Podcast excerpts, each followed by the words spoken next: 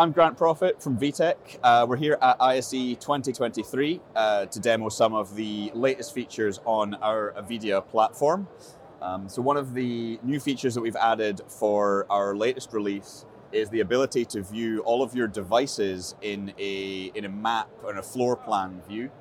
Um, so, as you can see here, we have a floor plan of the booth here at ISE and you can see all of the media players that are connected to the different screens, and you can add you all the content publishing and administration from uh, from this device location view. So you can publish your digital signage content, your interactive IPTV portals from uh, from this new interface here. Another new feature we have is our trigger decks. So it's the ability to create custom decks of um, various different images and titles to trigger workflows and groups of, of workflows. So you could set up an entire estate of, of devices, publishing signage, turning devices on and off, volume, etc., from uh, one very simple press of a button.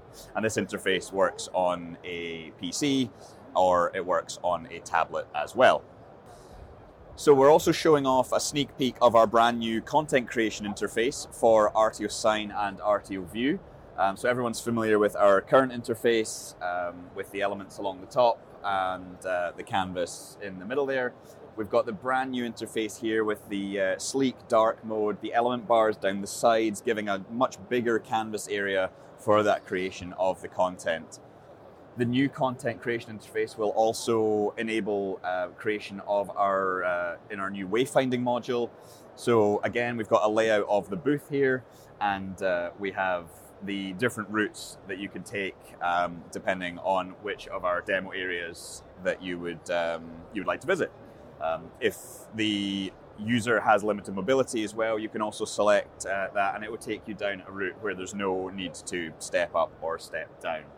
Um, this will be interacted with on a on a touch screen, um, but administered in the back end using our uh, using our new content creation interface. So if you want to find out more, um, visit vitec.com or uh, come by the stand and uh, and have a chat.